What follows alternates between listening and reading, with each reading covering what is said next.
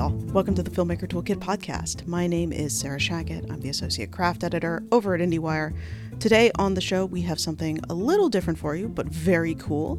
I had the great pleasure of sitting down with Alice Diop, the director of Saint-Omer, which is France's official selection for Best International Feature at the Oscars this year, and also one of my favorite films of 2022.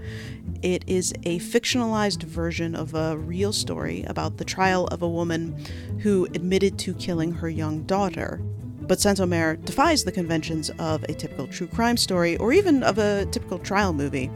And instead, Alice, through some very deliberate and ingenious filmmaking choices, forces the audience to consider our own relationship to motherhood, to generational trauma, to um, to really being human. It is a film that is universal in its specificity, which is a very hard thing to do. So I talked to Alice about all of the technical choices that went into the overall effect Saint-Omer has. Now, Alice has more English than I have French, uh, but we did have a lovely translator on hand in order to facilitate our conversation. So, what we're going to do here is play that conversation with those live English translations sort of faded into Alice's answers. But if you would like to hear Alice's quotes in full in French with all of the nuance that can sometimes get lost in translation, then there is a version of this conversation that has my questions in English, followed by Alice's answers in French. So if you are a francophone and you would like to listen that way, you absolutely can. That version starts at around the 17 minute mark, and we'll have the exact time code in the episode description. But either way you choose to listen, please enjoy this conversation with Alice Diop. To start out, I would love to ask you about your approach to sound in the film. I was sort of struck by, you know, this this presence and persistence of, of women breathing and that being present in the courtroom and also sort of in Rama's reflections of her relationship with her mother. What was important to you about that and about your approach to, to sound in the film? Merci beaucoup pour, euh, pour cette question parce qu'elle me Uh, permet de- thank you de for these questions travail, euh, because it is rare to be asked about the sound, and it is in, an opportunity to uh, acknowledge the tremendous work of my sound editors, uh, Joseph, Josefina Rodriguez et Emmanuel Crozet, qui d'ailleurs est le mixeur de tous who les is also uh, the sound editor of all the film of uh, the director Wiseman. Frederick Wiseman, that's amazing. Yes. Et, et en fait, je crois que le, oh, le- c'est un This film, est is a film that très- is very cerebral and intellectual, but in the same times based on sensitivity and feelings. And the way we connect with those feelings is very much through the sound. Et, et je- donc, en, effet, la, presque les, les respirations qu'on entend. And there is a prominence of breath from both the character, from Rama or Laurence. And it is a way, in fact, to convey a proximity and, and even to be within our characters through the breath. That strikes me as incredibly important to the goal of the film because I, I in the States, we are having an obsession with true crime at the moment. um, and this film absolutely avoids all of the, the, the pitfalls of, of that genre in how it treats sound, in your use of long takes, to sort of be with these characters and sort of think about them as as humans and, and with more nuance. You know, it's interesting you using um, sound engineers from the world of documentary. Was there sort of any conversation about wanting to keep the sound as, as realistic as possible, or were you you trying to sort of highlight and heighten it in places? En fait, je pense que effectivement le film se situe à la frontière I entre think it's important to uh, notice this film is uh, sort of sit in between um, fiction and documentary, but in the same time, there's also a very stylized approach that gives another dimension. And the sound, the work on sound, is an important part of giving this this heightens uh, feeling of the film and this style. Yeah, absolutely. I would love to, to talk about uh, that sort of heightened style in sort of your approach to um, shooting and and uh, composing the the frames in in the courtroom and kind of what your goals were in terms of creating this very, you know, it's it's it's a trial. It's the subjective reality. But the longer we sit there, the more and more we become with Laurence and just with her story. Um, so I'm curious if you could you talk about your approach to directing in the courtroom. Alors c'est vrai que moi, tout à l'heure vous parliez de. Well, as you mentioned it, uh, you mentioned the true crime uh, trend right now, uh, and exactly this is what I'm not interested in doing. This was not the focus of my interest, and I, I wanted to actually um, look at something very different in this film. C'est comme si j'utilisais en fait le cadre d'un film de procès. I pour took aller- the excuse of a trial setup, but in fact, I wanted to look at the complexity of a person, of this woman, and looked at her with great intensity. And of course, here we're talking about a black woman, and this setup gave me also the occasion to reflect on the representation of black women, of the black body, Et en fait, ce cadre, ce cadre-là, c'est-à-dire mettre dans ce cadre si précis, si And composé, le to corps be able femme to frame this black woman in this very um, precise setup um, gave me the occasion um, to question the representation of the black body of all these. Um, En fait, je crois que c'est une mettre ce corps-là au Yes. centre d'une image, To- de, de prendre to le put temps de this black body in the center of the frame is a political statement uh, against the invisibility that precedes it. Indeed, very much so. Um, and that's it. It it feels um, self evident just by the way the the film is composed. Um, I I I'm curious. Was uh, it following from the the real trial that you attended, or was it a deliberate choice to have all of the um, the judge and and all of the courtroom employees be female as well? Alors c'est à la fois les deux, c'est-à-dire que c'est c'était In moi j'ai- j'ai fact, été to très, answer your très question, it's it's a little bit both. There were lots of women actually in in the real court, but also the presence being there. I was incredibly moved and overwhelmed by emotion, and in the same times, I realized that all the women in that court around me were equally moved.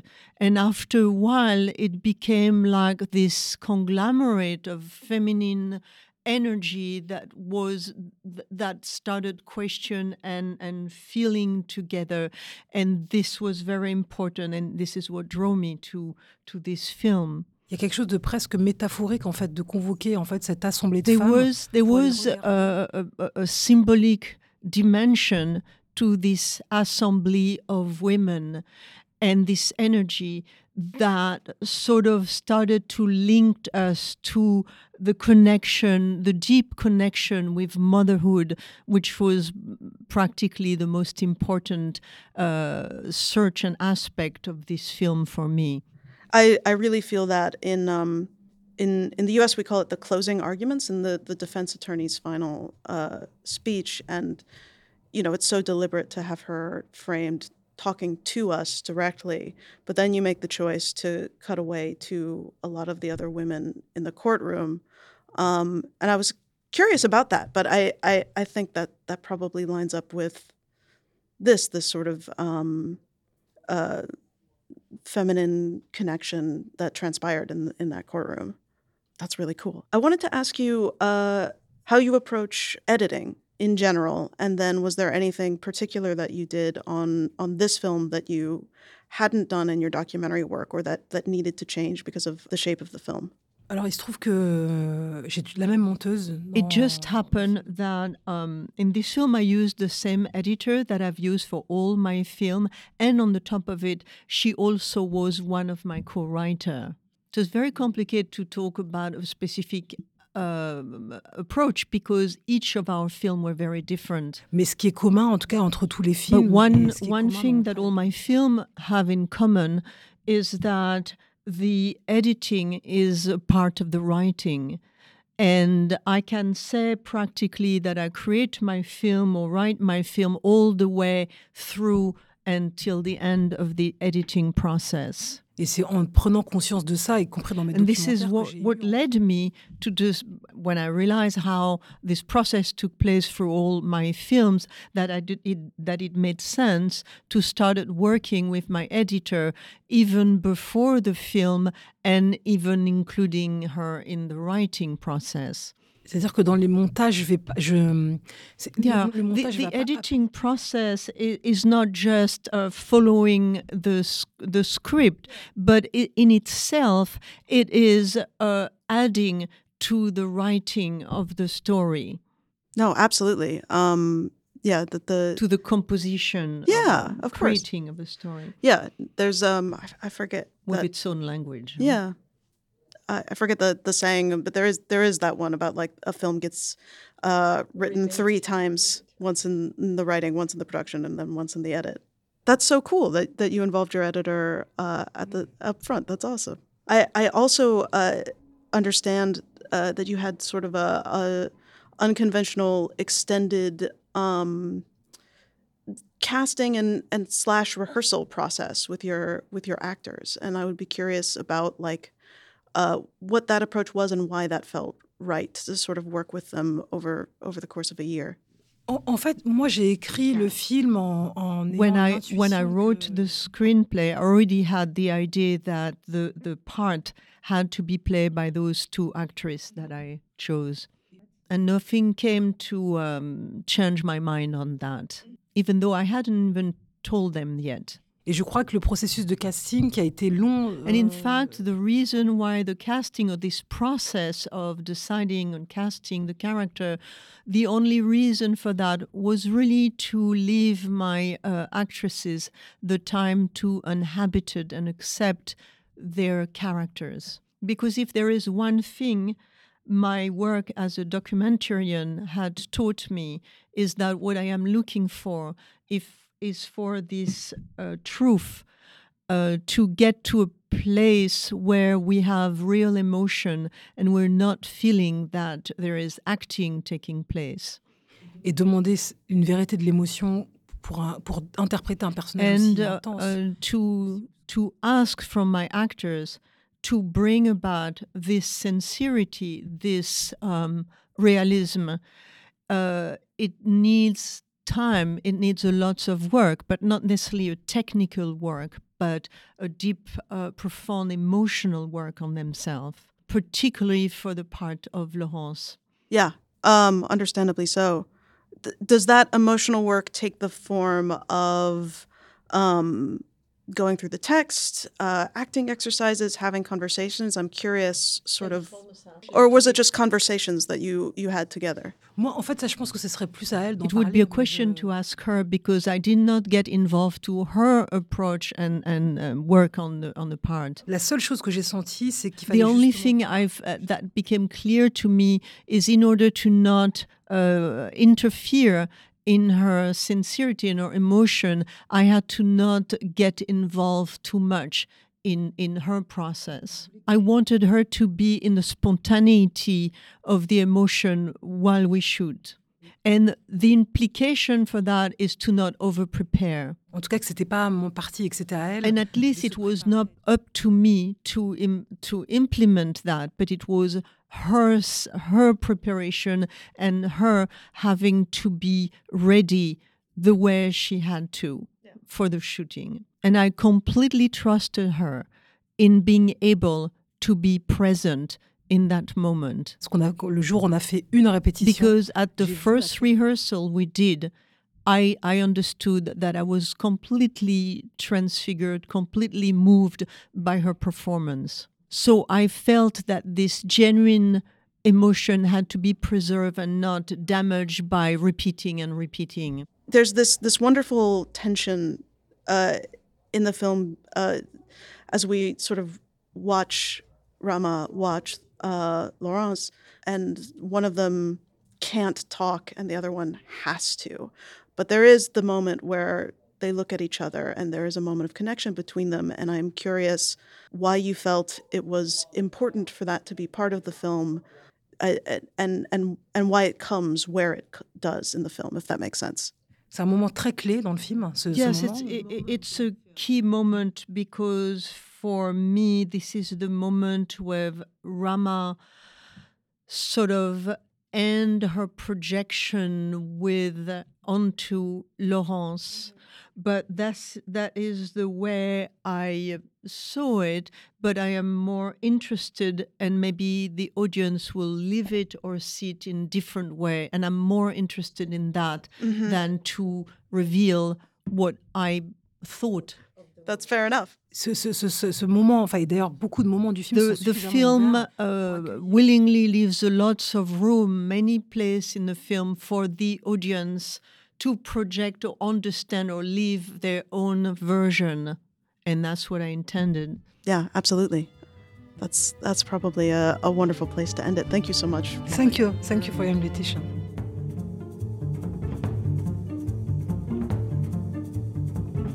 To start out, I would love to ask you about your approach to sound in the film. I was sort of struck by, you know, this this presence and persistence of, of women breathing and that being present in the courtroom and also sort of in Rama's reflections of her relationship with her mother. What was important to you about that and about your approach to, to sound in the film?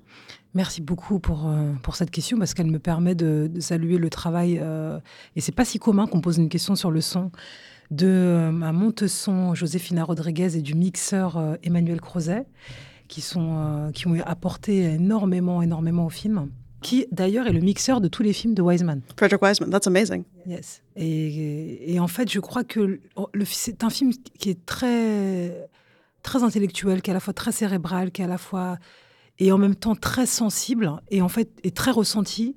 Et toute la question du ressenti, elle passe justement par l'extrême euh, sophistication du travail. Euh, et, donc en effet, la, presque les, respirations qu'on entend aussi bien de Rama ou de Laurence au tribunal, c'est comme, c'est comme une manière de... C'est comme un autre langage en fait. C'est une manière d'être extrêmement près et très très très proche des émotions, des sensations et du ressenti vécu par euh, ces deux personnages. C'est comme si on était tout d'un coup à l'intérieur d'elles-mêmes. Et ça, ça vient par le travail de respiration. That strikes me as incredibly important to the goal of the film because I in the states we are having an obsession with true crime at the moment mm-hmm. um, and this film absolutely avoids all of the, the, the pitfalls of of that genre in how it treats sound in your use of long takes to sort of be with these characters and sort of think about them as as humans and, and with more nuance you know it's interesting you using um, sound engineers from the world of documentary was there sort of any conversation about wanting to keep the sound as, as realistic as possible, or were you, you trying to sort of highlight and heighten it in places? En fait, je pense que effectivement le film se situe à la frontière entre la fiction et le documentaire, et en même temps, c'est un film extrêmement stylisé, extrêmement, euh, enfin le, travail sur le son est à la fois euh, très inspiré par le documentaire et en même temps euh, il porte toute la, dimension abstraite aussi et, très stylisée du film. Yeah, absolutely. I would love to, to talk about uh, that sort of heightened style in sort of your approach to um, shooting and and uh, composing the the frames in in the courtroom and kind of what your goals were in terms of uh, creating this very you know it's it's it's a trial it's this objective reality. But the longer we sit there, the more and more we become with Laurence and just with her story. Um, so I'm curious if you could talk about your approach to directing in the courtroom. Alors c'est vrai que moi, tout à l'heure vous parliez de, des, des true stories. Moi, c'est pas du tout ce qui m'a intéressé dans cette affaire. C'était pas un intérêt spécifique pour les pour les faits divers ou pour le crime ou pour même pour le procès. Pour moi, c'est un un film qui corrompt euh, l'esthétique du film de procès en fait. C'est comme si j'utilisais en fait le cadre d'un film de procès pour aller écouter intensément euh, et regarder intensément la complexité de cette femme-là. Et cette femme est une femme noire, bien entendu. Et, cette femme noire, de cette extrême complexité, comme l'était la vraie accusée euh, à travers lequel je m'inspire, est aussi une manière de, de, réfléchir finalement à la question des représentations. Et en fait, ce cadre, ce cadre-là, c'est-à-dire mettre dans ce cadre si précis, si composé, le corps de cette femme noire qui a été maintenue finalement aux marges de, des récits symboliques, de l'écouter intensément à travers ces longs plans séquences, c'est quelque chose pour moi euh, de d'absolument politique. En fait, quand je fais ce cadre, c'est je, je réponds en fait à, des, à un souci de représentation qui pour moi est quelque chose de politique. En fait, je crois que c'est, une mettre ce corps-là au centre d'une image, de, de, prendre le temps de l'écouter intensément, et c'est ce que provoque, euh, c'est ce que permet en fait les, plans séquences. C'est une manière finalement de, de, répondre à un besoin politique de mettre, de, de mettre ces yes. histoires-là au centre. Indeed, very much so. Um, and that's it. It, it feels um, self-evident just by the way the, the film is composed. Um, I, I I'm curious.